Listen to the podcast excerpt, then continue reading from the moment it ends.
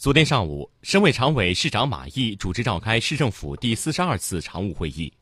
听取我市查处山东非法经营疫苗案件工作进展情况汇报，原则通过中国郑州跨境电子商务综合试验区建设工作行动计划，同意成立郑州市政府投资基金。市委市政府高度重视山东非法经营疫苗案件查处工作，成立联合工作组，建立联合查处机制。会议要求，各职能部门对本次事件要高度重视，认清肩负的责任，对案件要一查到底，严格依法追究当事人的责任，严肃处理，绝不姑息。针对本次疫苗案件暴露出的疫苗质量监管和使用管理不到位、监管和风险应对机制不完善等突出问题，各职能部门要举一反三，加强管理，全面排查，消除隐患，强化事中事后监管。各相关职能部门要齐抓共管，认真履责，通力协作，妥善做好后续处理工作。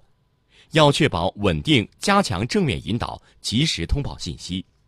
一月十二号，国务院批复同意设立郑州等十二个跨境电子商务综合实验区。四月十四号下午，省委副书记、省长陈润儿主持召开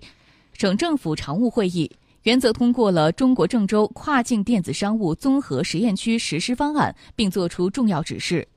在实施方案基础上，我市拟制了中国郑州跨境电子商务综合实验区建设行动计划征求意见稿。会议指出，本次国家新批复十二个综试区是一项全国性的战略部署，是外贸发展的新引擎、产业转型的新动力、对外开放的新窗口。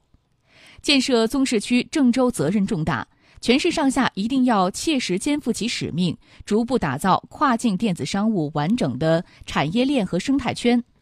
把郑州综试区建设成为内陆开放型经济新高地。会议还原则同意设立郑州市政府投资基金，引导社会资本投向我市新型城镇化建设和外部性强、基础性、带动性、战略性特征明显的产业领域及中小创新企业。为加快我市国际商都建设，实现两个率先目标提供支撑。会议还研究了其他议题。